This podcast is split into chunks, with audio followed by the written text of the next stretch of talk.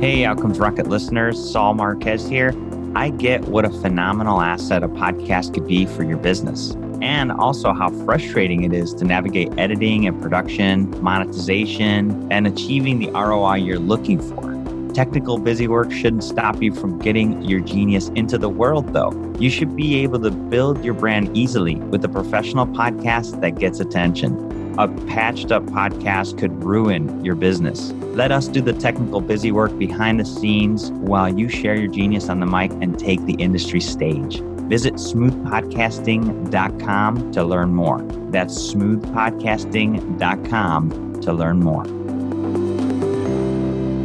Welcome back to Outcomes Rocket, everyone. Saul Marquez here. Today, I have the privilege of hosting the outstanding Arnab Chatterjee. He's the Senior Vice President of Product and Ecosystem at Acorn AI, a Medi data solutions company. Medidata is a global provider of cloud based and analytic solutions in life sciences. And in his role, he leads the development and go to market of data science products within the company. In addition, in his, to his role at Medidata, he also serves as teaching associate in the Department of Healthcare Policy at Harvard Medical School and lecturer in the Department of Policy Analysis and Management at Cornell University. Prior to Medidata, Arnab was associate partner in the pharmaceutical and medical products group at McKinsey and Company, where he advised pharmaceutical and technology companies on a range of topics, including entering new markets, utilizing novel data and analytics, and digital transformation. Before his time at McKinsey, he served as director of Merck's Data Science and Insights Group,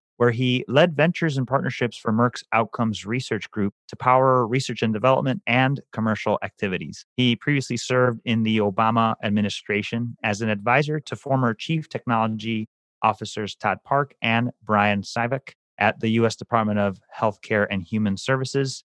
And he also worked in the office of the secretary at HHS as a lead policy analyst on healthcare fraud and abuse initiatives around the Affordable Care Act just uh, an extraordinary contributor to our healthcare space and uh, forward thinking innovator. Really privileged to have him on the podcast today. Arnab, thanks so much for joining us. Yeah, thanks for the opportunity. Great to be with you guys. Yeah, so talk to us a little bit about about you, Arnab. What is it about healthcare that inspires you to stay focused in the field? Sure. So I, I guess if I start off on a, a personal note, I, I, can say that medicine and, and healthcare are very much embedded in my in my DNA. I come from a line of physicians that spans multiple generations and, and grew up with these stories of different patient encounters in different clinical settings. So everyone from my grandfather, my father, my sister, my brother-in-law are all either physicians or health services researchers or both. So you could imagine that our Thanksgiving discussions are pretty much heated, you know, conversations over the state of health policy today you know, aside from my family, I've had the opportunity to see across the healthcare system in, in various roles over the last, I guess, 10, 12 years now, and, and kind of had a, had a bite in, in consulting, in, in pharma, in, in the government space, and in, and in academia. And, and I think the thing that, that keeps me going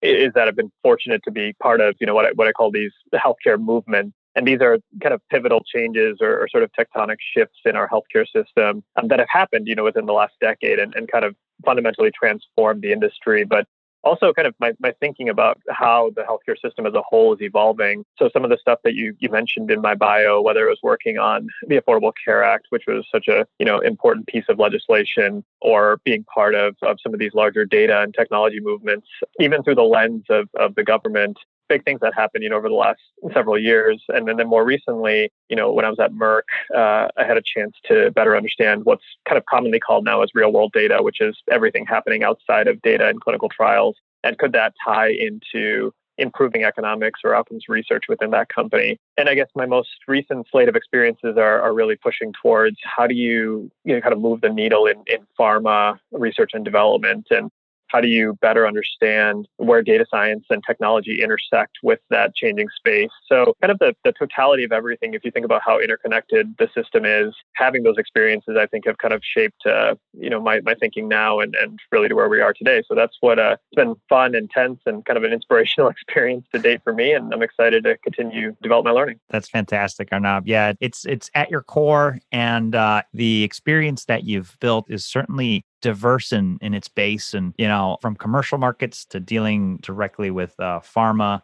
and even in health policy just fascinating work that you're doing. And, and so today your work uh, acorn ai is, is really focused around delivering actionable insights, right? And so, so talk to us a little bit about what that means and how you guys are are adding value to the healthcare ecosystem. Sure. So, to provide a, a bit of background, Medidata is a 20 year old electronic data capture company that really came of age during the the SaaS and, and cloud technology eras. And at that time, you know, I'd say in the 90s when when the co-founders Tarek and Glen were were conceiving this company, they were thinking that this notion of capturing data from the clinical trial was going to be really important. And their bet was right. And, and as a platform, Medidata now, in our 20th year, uh, captures uh, about and manages more than 50% of the world's clinical trial data that are on these digital platforms. And as a company, we, we have different products now that sit across sort of the entire spectrum of, of clinical trials and, and from data management all the way through to advanced analytics. So, about a year and a half ago, Medidata was acquired by uh, Dassault Systèmes, which is a Parisian based company. It's one of the world's leading companies in, in modeling and simulation. And this kind of puts us in a, a unique position to help think about how do you build this future of, of evidence and evidence generation that really assists uh, not only the biopharma space, but also med device, diagnostic companies, and, and even academia as they think about what value is for drug development, how do you minimize risk, and, and what does you know, outcomes actually mean. So, to your point, Acorn is, Medidata's data science entity. And I think what makes us interesting and unique in the space is that the data that we're managing and building our products off of is actually historical clinical trial data that we are managing on behalf of our sponsors that we work with. We also have privileged uh, access and data rights to that historical data. So this is uh, kind of the largest data set of its kind right now in the world. It, it's about 6.3 million patients. It's 22,000 trials worth of clinical trial data. And our vision is to take this trial data and better understand what happened so that we can improve drug development. And this can we take what's happening within a trial and better understand how patients are actually responding to therapies or treatments in what's called the real world, what happens after a clinical trial. So that's how we think about, you know, our spot in the world and, and kind of what our focus and our vision is. Well, with a data set and uh, and history, like you mentioned, I mean, 22,000 trials, I mean, how many patients did you say? 63 million patients? 6.3 million patients. 6.3. Yeah. 6.3 million patients. Um, just, I mean, wow. You know, and when you think about building models, you need this richness of data. Certainly exciting to hear the play that you guys are after. After what would you say makes what you guys do and, and offer unique in the market? Yeah, I think that maybe I can provide a bit of context for the audience into um, if you allow me to just uh, riff for a second here about how yeah. messy and, and complicated the pharma data world is. So, so right now you have these kind of two main, I guess, buckets of data, and one of them is clinical trial data, which is by and large what a pharma company might use internally. It's their own, you know, trial data that they've been managing for years, or they get this information from published literature, so they have some benchmark of a published trial to get a better sense of how to design their own trial. So that's kind of one bucket, and the other bucket is what I was mentioning earlier, this this real world, which is everything outside of that clinical trial.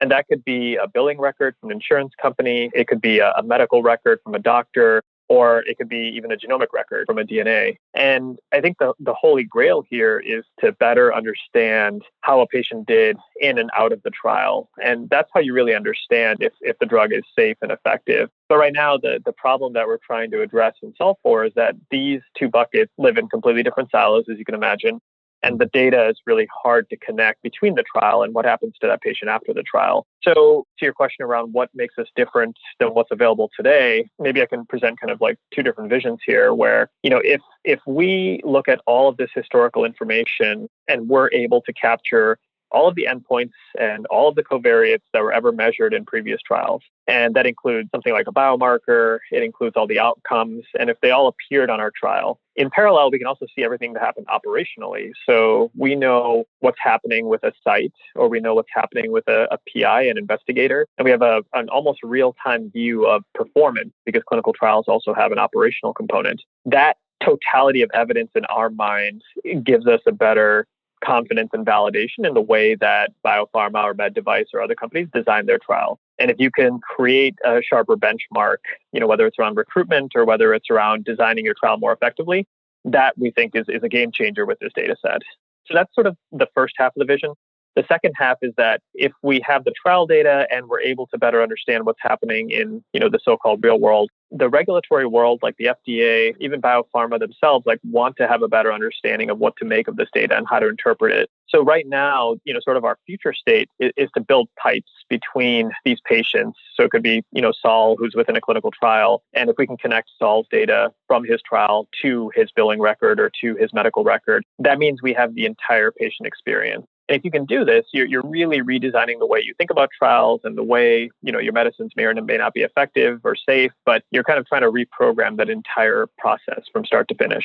Yeah, that's really really interesting and the fact that these two data sets the clinical trial data and real world data as you're as you're calling it today I mean, they should be integrated. And why has it not in the past, Arnab? Well, partially because clinical trials are a very focused set of, of data that's being captured. As you as you can imagine, trials mm-hmm. have very specific criteria. You know, you're measuring a very specific endpoint or an outcome. And for that reason, that's how you understand whether a drug is truly safe or efficacious. So, what's called a randomized controlled trial has been the gold standard for how drugs are developed for as long as people can remember. But I'd say over the last, you know, decade or so, this growth of new data has really changed the way that we interpret what good looks like. And, and I mm-hmm. think those data just exist everywhere from sensors and, and what's happening on your phone to, you know, how are you kind of interacting with an insurance company all of that is valuable medical information as well and, and adds a lot of context towards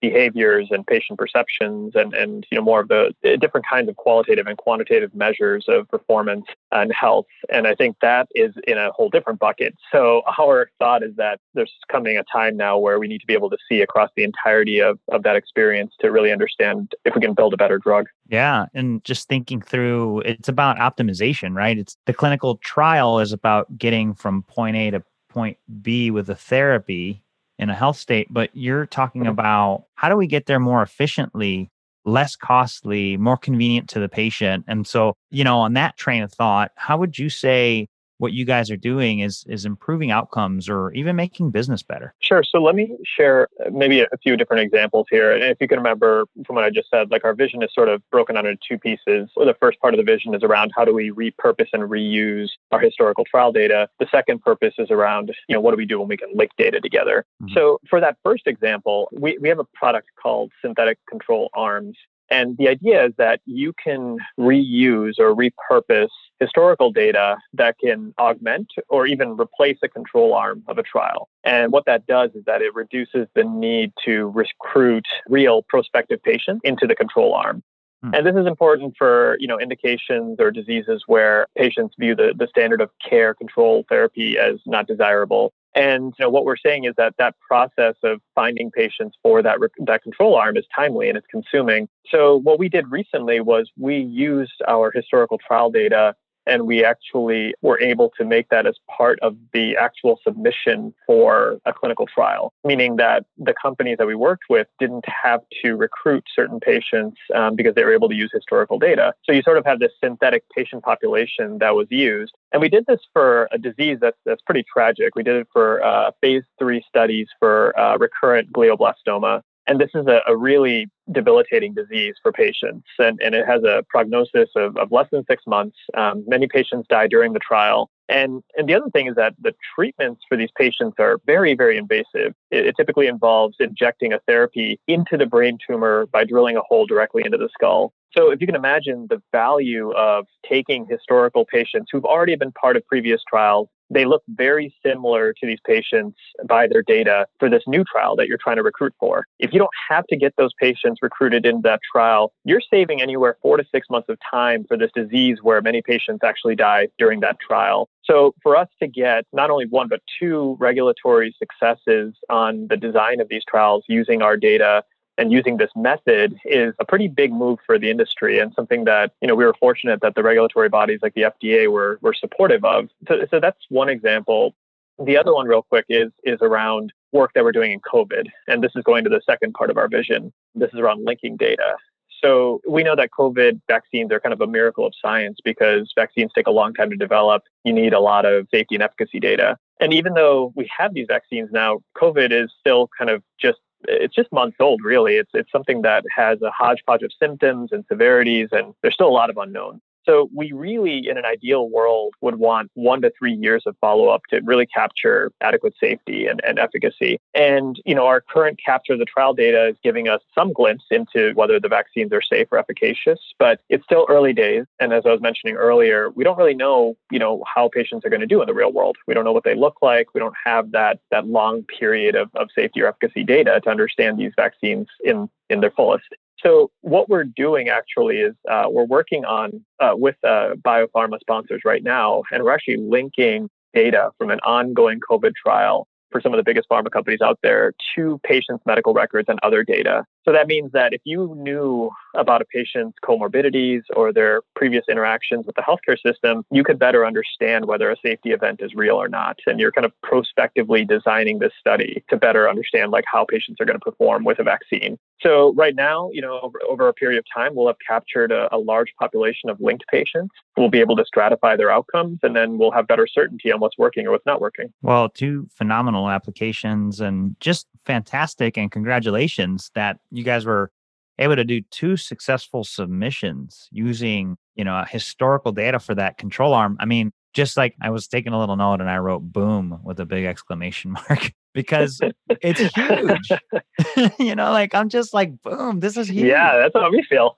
to be able to do that is just, and then the severity, right? And of the patient condition and the invasiveness of the approach and the and the time saved just like uh, just phenomenal. So so first of all congrats on that. And i mean huge kudos to our fda group too right for actually seeing that and and being able to say yeah this makes sense yeah, no, thank, thank you for that. And absolutely, like, you know, you, you have to work hand in hand with regulatory bodies to help them understand where applications like, like this synthetic population make sense. And, and it is for these debilitating diseases. It is for the ones that have challenging recruitment timelines. So, you know, it's not a silver bullet for everything, but there are certainly areas where if you have real unmet medical need, you can apply stuff like this. Wow. So cool. Very, very cool. I'm sure everybody listening to this, you're like, wow, yeah, for sure. This is amazing and and a testament to what's possible you know and so the beginning of something great.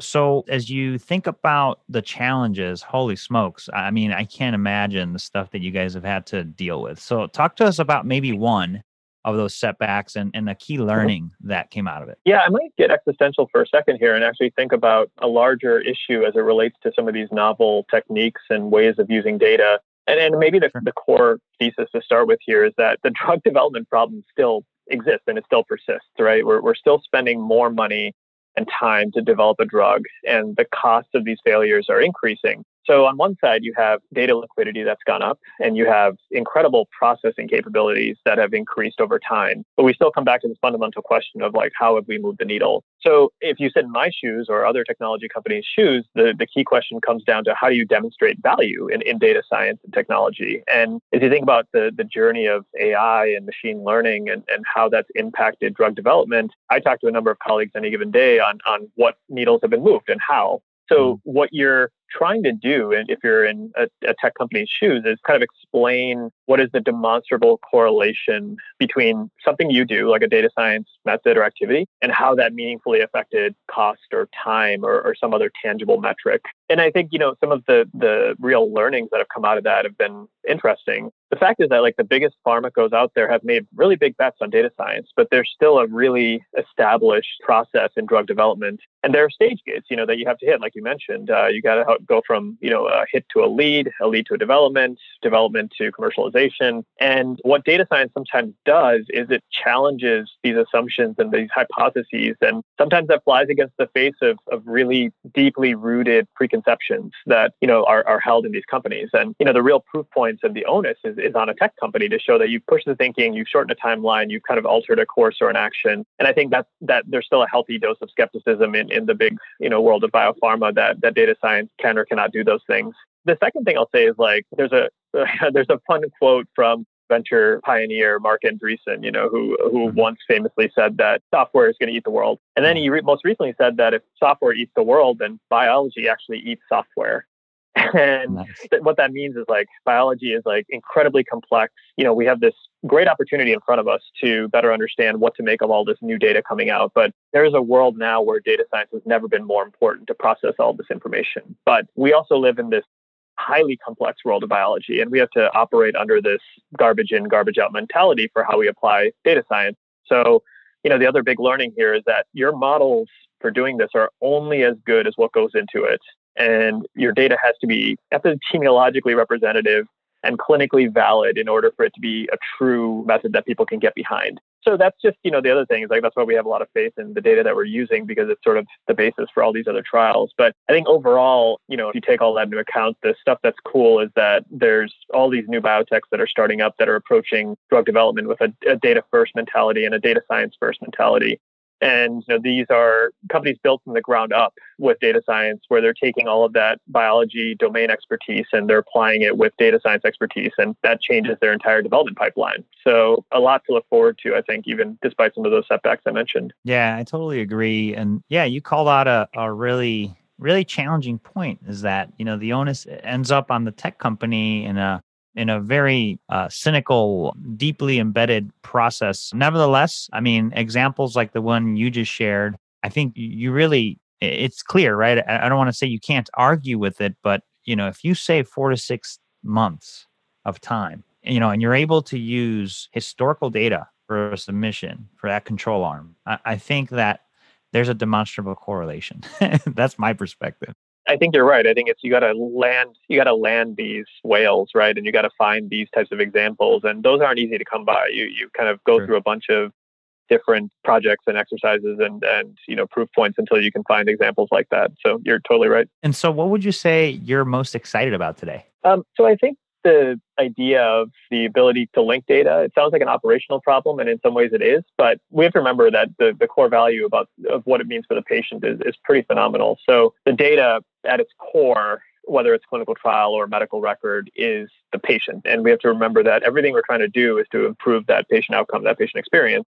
So why I'm excited about some of our data science products are kind of what you mentioned. It's it's using these synthetic patient populations and, and they don't always have to be home run use cases like kind of shortening a trial timeline or, or replacing a control arm entirely there's a lot you can do that incrementally changes the way you can power a smarter trial and a more expeditious trial. And that's been a goal of the industry for a long time. If you have a few regulatory successes under your belt, like we have, I, I think we can show that we can change those timelines. But also, can you like meaningfully alter the course of clinical development in a way where you're embedded in workflows and you're kind of changing the way that these patients are ultimately um, getting access to different and, and better treatment. And I think that's kind of an important part of the future. I think the other thing is that for the patient, that if you have this longitudinal record where you can kind of document the entirety of their experience, that data feedback loop could give you the most comprehensive look into patient responsiveness to treatment. And that should come back to drug development. It should inform the smarter treatment. It should design the trial differently. So I think for, for biopharma, the, the upside is massive if you get this right, which is the ability to change and enhance your trial design by finally being able to leverage some of that non-clinical trial data. So that's kind of one or two things I'm excited about. The the other stuff is on the regulatory side, going back to the FDA and others for a second. Like I think this means like a pretty big advancement in, in the way we think about long-term monitoring and, and safety surveillance. And this has immediate significance during COVID because if we can start to show, you know, these COVID trials, which were very short in nature, the concept of linking patients together and, and understanding those longitudinal insights could change the way we think about drug safety for some time. So I'm hopeful that regulatory bodies are responsive to this new methodology and this new way of data collection. And ultimately, you know, I think it'll help us understand the context of what's unique to the trial and what's unique to the real world and how to use those data sets together. So for me, you know, if, if we're the company that's kind of positioned at the initiation of so many clinical trials and, and we kind of manage the data for all of these trials, creating this feedback loop is, is very much within grasp. Love that. Yeah, it's certainly exciting. Something to look forward to. Really appreciate you sharing all the amazing work that uh, you and the team at Acorn AI are up to. Folks, it's medidata.com slash acorn AI, or just go to our website, outcomesrocket.health, type in acorn AI. You'll find the full transcript and, and show notes of, of our discussion with Arnab today. Arnab, why don't you leave us with a closing thought and what you believe is the best place for people to reach out to you or, or learn more about what you guys have to offer? Yeah, um, great question. You know, as we've kind of developed and, and thought about the growth of our, our business and where we sit within the ecosystem of biopharma, I guess one recent observation I just had, you know, for myself is is probably just as a company is never to kind of remain static and, and constantly evolve. And what that means is really understand like how your your client uh, or how your patient or how your stakeholders' needs are changing and evolving and get firsthand feedback and, and better understand the problems that they're trying to solve and there's really nothing quite like adaptation as a business and then one day hitting a stride with a problem like a synthetic control arm that you know you're able to solve consistently and then prove that you have differentiation. And in my my humble opinion you know the, the best way to do that i think is to continue to understand how whatever it is that you're building kind of fits into this pre-existing world that's full of uh, people and personalities and and products and, and data and knowledge and you kind of have to show that you're able to make some of those things better or kind of enhance you know the way that that people are using existing solutions. So i'm more than happy to chat with folks. They can reach out to me on linkedin and it would be welcome the opportunity to connect and meet. Outstanding arnab. Uh, again folks just go to the website outcomesrocket.health type in acorn ai you'll find all the links including a link to our arnab's linkedin profile so you could connect and uh, start a conversation there if something today resonated with you. I know it definitely resonated with me. So can't thank you enough, Arnab, for the work you and your team do and, and for spending time with us here on, on the Outcomes Rocket. Really appreciate you. Yeah, thanks so much for the opportunity to speak with you guys. Enjoyed it. Hey everyone, Saul Marquez here. Have you launched your podcast already and discovered what a pain it could be to keep up with editing, production, show notes, transcripts, and operations? What if you could turn over the keys to your podcast busy work while you do the fun stuff like expanding your network and taking the industry stage? Let us edit your first episode for free so you can experience the freedom. Visit smoothpodcasting.com to learn more. That's smoothpodcasting.com to learn more.